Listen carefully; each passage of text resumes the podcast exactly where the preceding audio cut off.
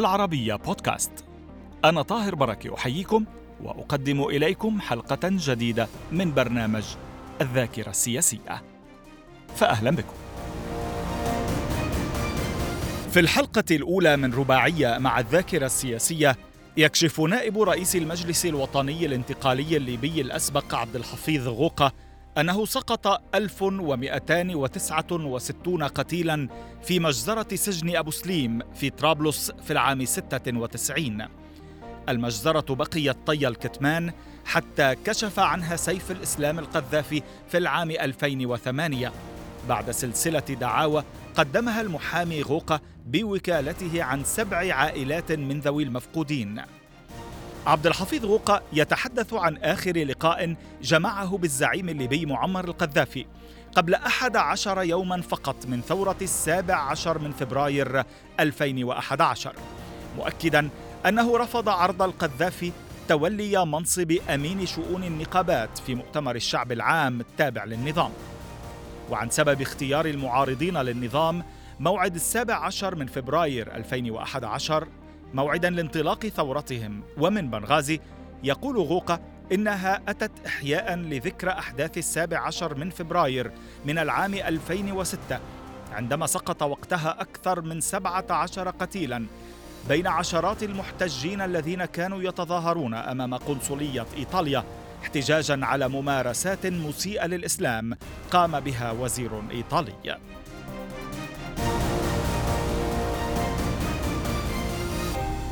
أهلا بكم معنا أستاذ عبد الحفيظ. شكرا لانضمامكم إلينا. الله يخليك. لازم نقول سيادتك وسعادتك ولا تخليت عن الألقاب. عبد الحفيظ غوغا أفضل. أنت تفضل على كل المحامي والحقوقي صحيح عبد الحفيظ صحيح صحيح. وكان لك الباع الأكبر من عملك صحيح. خلال حياتك في ذلك. هذا صحيح هذا صحيح. إرهاصات الثورة. في السادس من فبراير من عام 2011 أي قبل اندلاع الثورة الليبية بأحد عشر يوما تماما استدعاك الرئيس الليبي السابق المعمر القذافي صحيح. مع عدد من المحامين الآخرين صحيح. عن طريق النائب العام آنذاك عبد الرحمن العبار صحيح. ما كان سبب استدعاء القذافي لك؟ يعني كانت محاولة القذافي لاستباق يعني الثورة في السابع عشر من فبراير باعتبار أن كان هناك موعد محدد للتعبير عن الغضب في ليبيا وبعد أن يعني وقعت الثورة في في تونس تحديدا فكان لنا نحن موقف آه، ضد الاعتداء على الوحدات السكنية التي دعا القذافي أو حرض الناس على الاعتداء عليها. فكان لنا وقفة احتجاجية هذه آه، قضت مضجع النظام القذافي فتم استدعائنا على هذا الأساس وكنا نحن نشكل لجنة من مجموعة من المحامين تعمل خارج النقابة بعد استيلاء النظام عن النقابة. وكان لنا يعني آه، دور في الشأن العام كثير من القضايا. القضايا العربية والمحلية. قلت استباقا للثورة كان فع... كنتم تشعرون نعم أنه يخشى من الثورة؟ نعم تمام. لماذا؟ لأن التاريخ حدد وبعد أن وقعت الثورة في تونس ثم لاحقا في مصر, مصر. فكان هو يعلم يقينا بأن هذا اليوم لن يكون يوما عاديا وسيكون هو بداية الثورة في ليبيا أسوة بباقي الدول العربية. اللي هو 17 2 نحن نتحدث عن 17 2 فبراير صحيح. لأن 2011 هذا التاريخ حدد من آه، من قبل هذا له رمزيته له رمزيته سأعود صحيح. إلى رمزية صحيح. هذا. التاريخ لم يتم اختياره عبثا. صحيح. ولكن ماذا دار في ذلك اللقاء مع في ذلك اللقاء تحدثنا عن نقابة المحامين. باعتبار كان هناك اعتداء من مؤتمر الشعب العام السابق على نقابة المحامين وشكلت هذه اللجنة اللي ضمت مجموعة متميزة من المحامين آه، خارج النقابة ومارست الكثير من العمل وأصبحت معروفة أكثر من دور النقابة اللي تم استيلاء عليها النظام. فلذلك هو استدعى هذه اللجنة لأنه كان يعلم يقينا أن هؤلاء سيكون لهم دور في قادم الأيام خصوصا في الحراك الذي حدد له سبع عشر عرض عليك منصبا؟ فهو تحدثنا عن النقابة وعن دور النقابة وأنا حكيت معه بصراحة عن القرار الذي مخالف للقانون الذي أصدره مؤتمر الشعب العام وأنه تحججوا بالشرعية الثورية التي لم يكن يملكها أحد في ليبيا إلا معمر القذافي. بس هذا مش سابق كان لذلك اللقاء؟ لا لا, لا, كان في هذا اللقاء تحدثنا هذا عن ذلك في هذا اللقاء. وتحدثنا مليا عن ذلك وأوعز بأنه سيلغي هذه الإجراءات. ولكن كيف هذه لم لم يحدها القذافي في نهاية اللقاء هو يعني عرض آه، علي يعني منصب عندما قال في حضور زملاء الثلاثة الذين كانوا معي في حضور عبد الله سنوسي وأحمد قذاف الدم كانوا حاضرين اللقاء. فقال لي بالحرف الواحد إذا عرض عليك آه، شؤون النقابات في المؤتمر مؤتمر الشعب العام لا ترفض ذلك. منصب أمين شؤون النقابات. نعم أمين اللي هو المعني بكل الاتحادات والنقابات والروابط المهنية داخل مؤتمر الشعب يعني بتكون نائب بمثابه نائب بالضبط أو رئيس اللجنة التي تشرف على عمل كل النقابات. يعني منصب رفيع في الدولة الليبية باعتبار مؤتمر الشعب العام كان أعلى سلطة يعني في, في البلد. اسماء المناصب والألقاب كانت صعبة كانت صعبة نعم. فأنا يعني آه، أعلم أن عندما يوجه القذافي بشيء لم يكن أحد يعلم الغيب أو ما ما سيحدث في قادم الأيام. فأنا آه، يعني رفضت في حضور القذافي لأنه لو طرح اسمي لم يعد أو لم يكن بوسعي أن أعترض. ولكن أنا اعترضت في وقت أمامه. أمام زملائي وأمامه فقلت له أنه لا أحد يكره أن يخدم بلده في أي ظرف ولكن أنا لا أستطيع أن أعمل من خلال هذه المنظومة. وأقصد مؤتمر العام باعتبار أن لنا لنا خلاف مع مؤتمر الشعب وأنا شخصيا رفعت قضية ضد مؤتمر العام فلا أستطيع أن أعود وأعمل مع تمام.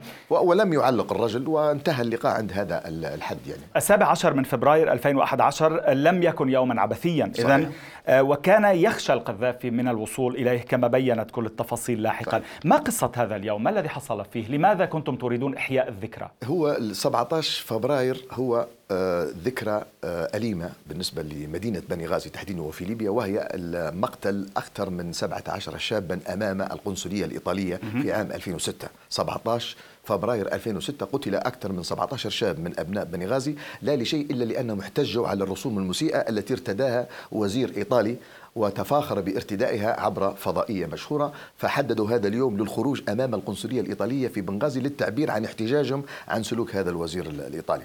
للأسف الشديد آه، واجه النظام هذا الاحتجاج بالعنف وأطلق الرصاص على المتظاهرين الذين تأججت مشاعرهم بعد أن قتل العديد منهم وأحرقوا القنصلية الإيطالية وكانت ثورة حقيقية. أنا اعتبرت أن هذه الثورة في التي أجهضت كانت في السابع عشر من آه، فبراير 2006 عندما قمعت تلك الثورة كما هذه هذه الثورة. الشباب من من يعني قمع الثورة آنذاك؟ كان آه، أرسل القذافي قوة ضاربة برئاسة عبد الله السنوسي رئيس مخابراته إلى بنغازي وهي التي قامت بقمع الثورة آه، في أعقاب مقتل الشباب لأن آه، اتسعت رقعه الاحتجاج شملت تقريبا كل أحياء بنغازي وتم الدخول إلى العديد من المقرات وتم يعني مصادمات مسلحة و أنهى عبد الله السنوسي هذه تلك الحركة. نعم. أستاذ عبد الحفيظ آه، يعني البعض سيقول لك آه، سنبحث لك عن فيديو في المؤتمر الشعبي العام وأنت تمجد فيه القذافي. نعم رغم كل ما حاولت أن أو تغير ربما يعني قدرا انه تغير لاحقا بإطار عملك السياسي. صحيح, صحيح. كيف تفند موضوع تمجيد القذافي؟ هو أنا أنا لم أكن من ضمن نظام القذافي على الإطلاق وإن كنت أنا كنقيب للمحامين وانتخبت من زملائي المحامين بصفتي أنا أمثل المحامين في مؤتمر الشعب العام،. يعني أمناء النقابات كانوا يسموا أمناء النقابات تمام. أو رؤساء النقابات والاتحادات المهنية كانوا ممثلين في داخل مؤتمر تمام. المعلمين والصحفيين والمهندسين والمهندسين الزراعيين والمحامين والأطباء جميعا كانوا ممثلين عن طريق رؤسائهم داخل مؤتمر الشعب العام، أنا كنت أصنف كمعارض لنظام القذافي ولم أكن من ضمن هذا النظام، بالرغم من أني عملت يعني في في نقابة المحامين بانتخاب ولم أعين من قبل النظام قصة هذا الفيديو الذي يعتبره الكثير تمجيد القذافي هو لم يكن آه، من عندي. هو كان برقية يرفعها مؤتمر الشعب العام في نهاية كل انعقاد إلى قائد الثورة اللي هو العقيد معمر القذافي. عندما اصطدمنا مع مؤتمر الشعب العام وحصل يعني تدخل آه، اتحاد المحامين العرب الذي أرسل برقية إلى القذافي شخصيا يعود فيها إلى احترام إرادة المحامين واحترام استقلال نقابة المحامين.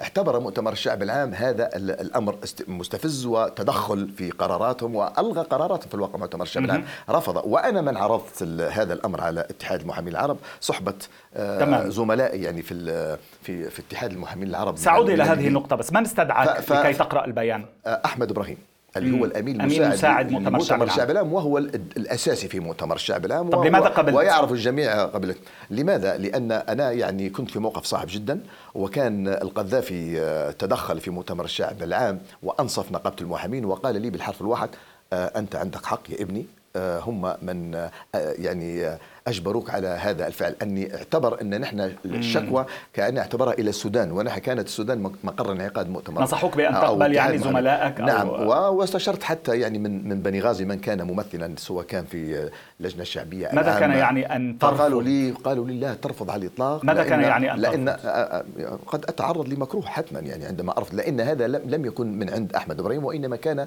بتعليمات من القذافي حتى يظهر أمام العالم بأن نقيب المحامين الذي اشتكى يوم الأمس آه، في السودان في اتحاد المحامين العرب هو ليس على خلاف معنا وهو يحضر مؤتمر شبعان ويلقي البرقية التي يعني تشير إلى القذافي وتبارك تمام. القذافي هذا هو موضوع فصل لي بس موضوع الاعتداء القانوني اللي كان صار سابقا على نقابة نعم. المحامين نعم. من قبل المؤتمر الشعبي العام أنا فوجئت باعتباري نقيب المحامين وأنا من أملك الدعوة إلى الجمعيه العموميه للمحامين فوجئت كغيري يعني من من المحامين أو من الليبيين بأن هناك قرار اتخذه مؤتمر الشعب العام بإعادة بناء النقابة العامة للمحامين.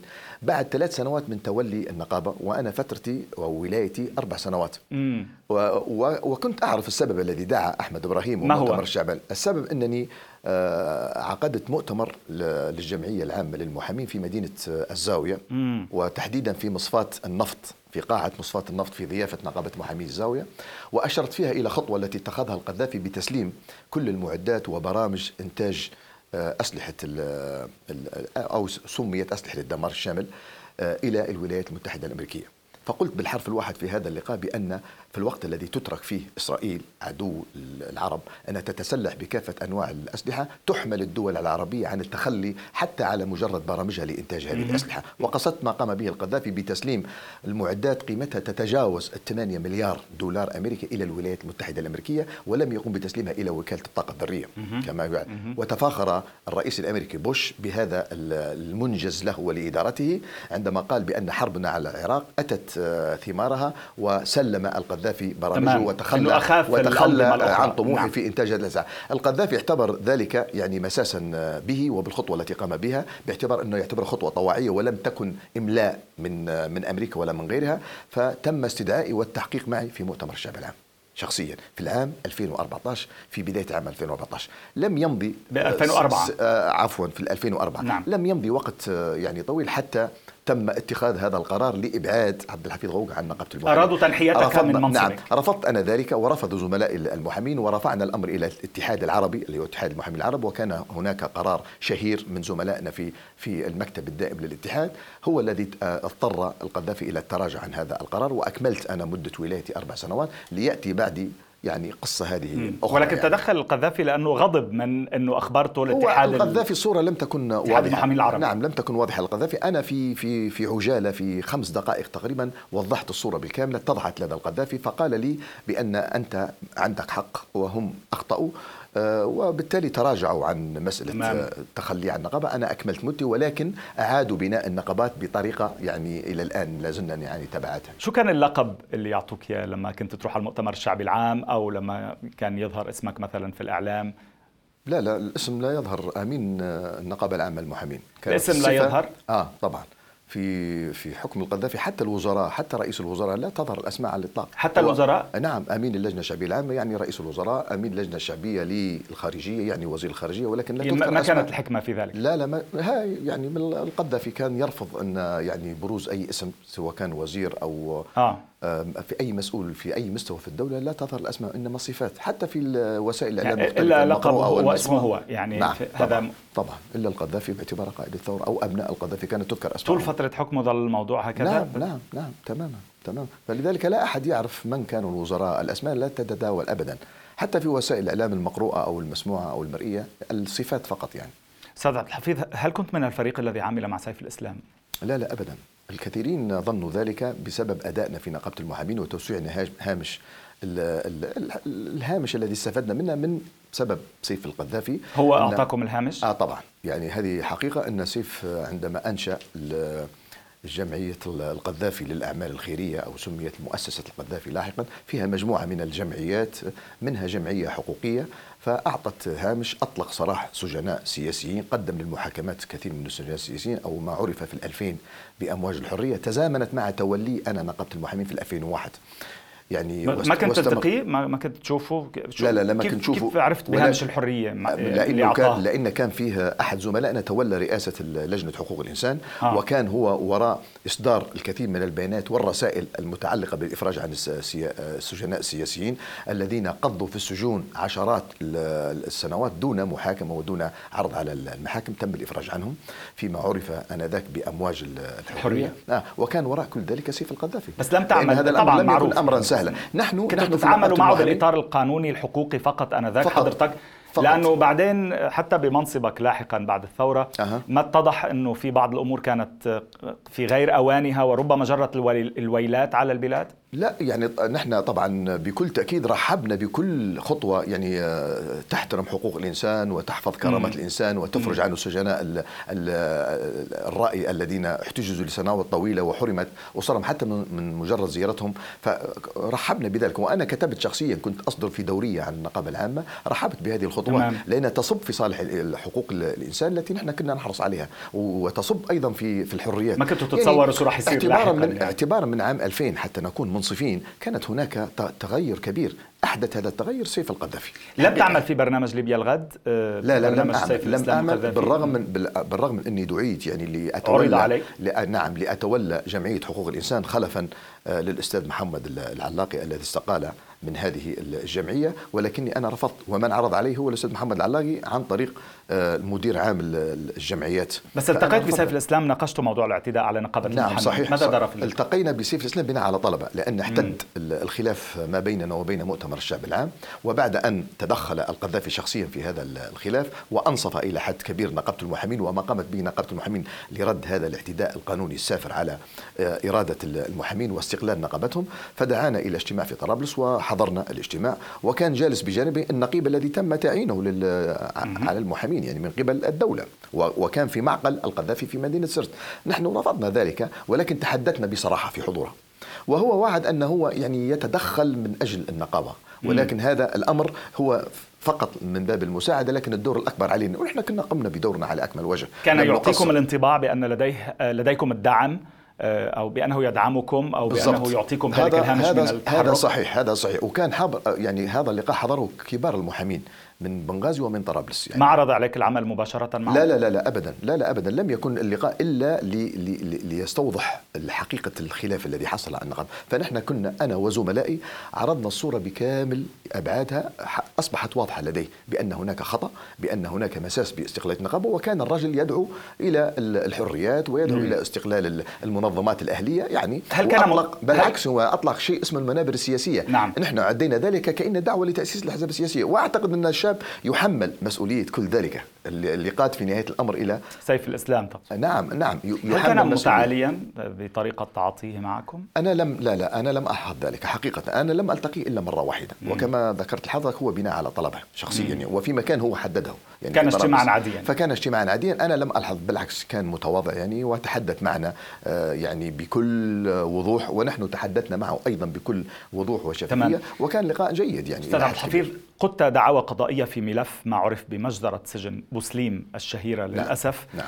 آه كيف بدأ الموضوع؟ كيف فكرت برفع الدعاوى وكيف تعامل النظام مع ذلك؟ نعم، الموضوع بدأ بأن لجأ إلى مكتبي يعني آه، أحد وجهاء مدينة بني غازي آه، يعني وكان عنده ابنه تم اعتقاله في سنة ال 95 من مدينة بني غازي داهموا منزله وأخذوه شاب كان يدرس في كلية الاقتصاد فقال لي أنا طرقت كل الأبواب نشدت كل الجهات الرسمية في الدولة ولم أجد أي رد. ابني على قيد الحياة أم مات أو يعني فما فيش شيء ممكن عن طريق القضاء ألجأ إلى القضاء. فقلت له كان من الإسلاميين أيضا؟ لا لا لا لا لم يكن من الإسلاميين. قلت للرجل امهلني وهو يعني إنسان فاضل وعمي يعتبر لنا صديق للوالد فقلت له امهلني يومين حتى أشوف يعني شو ممكن نعمل. أقصد الابن المعتقل. آه ابنه المعتقل. كان من الإسلاميين؟ لا لا لم يكن نعم. من الاسلاميين وأبوه يعني إنسان معروف في مدينة بغازي انسان فاضل. فبعد يومين أنا أخذت تليفونه واتصلت فيه قلت له فيك تجي عندي في المكتب. نعم. وحضر إلى المكتب. فطلبت منه أن يوقع التوكيل قلت له أنا سأتولى هذه القضية. فقال لي في هناك العديد من العائلات ومن الأقارب لديهم نفس المظلمة ونفس الأبناء هم مسجونين أو كان أو الزوجات عند أزواجهم مسجونين. فقلت له فليأتوا إلى مكتبي حضرت تقريبا سبع عائلات من مدينة بنغازي ومن عائلات المعروفة في مدينة بنغازي وباشرت رفع الدعوة باسم سبع عائلات في البداية ليزداد العدد تباعا إلى تقريبا 150 عائلة رفعت. وليس فقط من بنغازي من بنغازي من درنا من جدابية من بن وليد آه، من مصراتة. وأصبح العدد في تزايد. المجزرة كانت ب 96 كان في وقفات احتجاجية أو تظاهرات؟ لا لا لا, لا منذ أبداً. ذلك الحين؟ لا لا لا, لا أبدا. لم يكن أحد ليجرؤ حتى ليتكلم عن هذه القضية. ولكن أيضا نرجع أن القذافي ابن القذافي سيف تحدث عن هذه القضية وقال إن نحن سنفتح هذا الباب وهن فعلا كانت فيه قتل لأول مرة يعترف النظام متى رفعت أن الدعوة؟ هناك قتل. أنا رفعت الدعوة في العام 2007 2007 يعني, بعد 11 سنة 11 سنة. تقريبا بالضبط. والناس كانوا في كل يعني شهر يروحوا يذهبوا إلى السجن في طرابلس يعني يتجشموا عناء السفر إلى طرابلس وياخذوا معهم أغراض وياخذوا معهم أموال وياخذوا معهم حاجيات إلى أبنائهم وهم يعني في يعني ميتين. وهم قتلوا. وهم قتلوا منذ من 96. 11 عام أهاليهم نعم. بيودوا لهم هذه حقيقة للأسف الشديد. مأكل ومشرب ملابس لا وأموال. يعلم ماذا حصل في ومنعت الزيارة منذ ذلك التاريخ منعت الزيارة تماما. ولم يعترف النظام بما وك ولم يعترف إلا عندما تحدث سيف القذافي واعترف بأن هناك جريمة حصلت في سجن أبو سليم وأن سيفتح هذا الملف كذا عندما رفعت ال- الدعوة في البداية القضاء حكم بعدم اختصاصه. استأنفت أنا الحكم وكان هناك تهديد من البعض بأنه سيلجأ إلى المحكمة الجنائية الدولية وكان هناك محاميا ليبيا معارضا كان مقيما في فرنسا دعا الأهالي إلى أن يتركوا محاميهم اللي هو حضرتك. الله وأن يذهبوا إليه وهو سيساعدهم في المحكمة الجنائية عندما أجرت معي إحدى القنوات العربية مقابلة في مكتبي رفضت هذا الأمر وقلت أنا لا أستعدي المحكمة الجنائية الدولية على بلدي وأنا أثق في القضاء الليبي سيقول كلمته والقضية لم تنتهي بعد وفعلا كان يعني يعني حدسي في محله ورفعت الأمر إلى محكمة الاستئناف ألغت الحكم الأول وأعادت وقضت المحكمة بطلباتنا وبدأ النظام من 2008 2009 يخبر في الأهالي بحقيقة ما حصل عن طريق شهادات وفاة أصدر شهادات وفاة. ال- صحيح بعض المواطنين كانوا يقولون لك الحمد لله الحكومة قبلت برفع صحيح الدعوة. صحيح. هم لم يكونوا يتصوروا بأن هناك محامي يرفع من تلقاء نفسه قضية ضد الدولة الليبية يطالب بالكشف عن قضية يقف وراءها القذافي. ولكن حتى لو لم يعلموا أنا كنت أحضر يعني الناس أخي طه. حتى لو كانت نيتهم صافية نعم، يعني نعم، ولم يعلموا بعض الحقائق ولكن مش بباطن الأمور يمكن كان معهم حق صحيح لأنه لو لم لا. يقبل النظام بذلك هل كنت استطعت ولماذا ترفع الدعوة؟ ولماذا ولماذا لأن البعض منهم كما أخبروني ذهبوا إلى بعض المحامين ورفضوا أن يتولوا الأمر فقالوا لهم أنتم يعني حافظوا على بقايه بقية أبنائكم ولا يعني تتحدوا النظام لهذا الحد أن ترفعوا دعوة ولكن أنا آه، كما ذكرت لك يعني رفعت الدعوة بمعزل عن كل هذه التأثيرات كم عدد ضحايا بسليم؟ آه، العدد 1269 1269 نعم استطاع النظام أن يتصالح مع أكثر من 800 من الأهالي ودفع لهم التعويضات ولكن البقية رفضوا. 880 رقم آه تقريبا اللي أخذوا التعويضات تقريبا أخذوا التعويضات الباقي نعم. رفض؟ الباقي رفض كم وصلت بالرغم من التعويضات؟ وجود بالرغم من وجود التعويضات في صكوك موجودة لدى خزائن المحاكم موجودة أي حد اسمه وارد في كشوفات الشهداء بسليم يستطيع أن يذهب وي- وي- ويستلم المبلغ فورا ولكن رفضوا رفضوا كم تماماً. بلغت قيمة التعويضات؟ 200 ألف دينار ليبي آنذاك. والكثيرين رفضوا هذا المبلغ لكن أخذوا تحت ضغوطات معينة أسرية وق- وقبلية والنظام مارس يعني أساليب عديدة لحمل الناس على قبول التعويضات لغلق الملف. ولكن الملف لم يغلق للأسف حتى قامت بس في معلومات. تقول إنه عبد الله السنوسي عرض ملايين دولارات في حالات معينة. في حالة معينة وهو ثلاث أشقاء لأحد ال- العائلات المعروفة أيضا في بني غازي. وكان آه، آه، شقيقهم آه، هو الذي قاد في البداية جمعية أهالي بوسليم في بني غازي قبل أن يسافر إلى خارج في دورة دراسية. فشخصيا لأنه كان يعني مصر على أن الدولة تكشف على حقيقة ما جرى وأن يتم معرفة ما حصل في الجثامين وقابلوا عبد الله السنوسي رئيس المخابرات لهذا الغرض وقال لهم بالحرف الواحد نستطيع أن نتعامل مع غالبية الطلبات دفع التعويضات ندفع تعويضات آه، مساعدة الأهالي آه، في جميع ال- الأمور حياتهم نستطيع أن نفعل ذلك تماماً. ولكن لا تسألون ماذا حدث في الجثامين هذا طلب مستحيل التحقق ول- ولكم أن تفهموه كما شئتم فهم اعتبروا ما المعلومات؟ المعلومات أن تم التصرف في هذه الجثامين بعد أن قبروا في مقبرة جماعية أو دفنوا في مقبرة جماعية. ما بحثتوا عن المقابر الجماعية وبدأت؟ تتحدث بعض المنظمات الحقوقية الليبية منها في في الخارج في المهجر أو المنظمات الدولية. بدأت تتحدث عن هذه الجريمة فيقال أن القذافي أخرج كل الجثامين وتصرف فيهم بطريقة يعني لا تبقي أي أثر لهذه الجثامين. وهذا قاله عبد الله السنوسي ليس بالمعنى ولكن قال لهم افهموها مثل ما تفهموها أنه هذا الطلب مستحيل التحقق أن نكشف على الجثامين نسلم حللوا الجثامين مثلا. طبعا طبعا يعني أو رمى بها في البحر أو نتابع في بداية الحلقة المقبلة أستاذ عبد الحفيظ شكرا لوجودك معنا مجددا.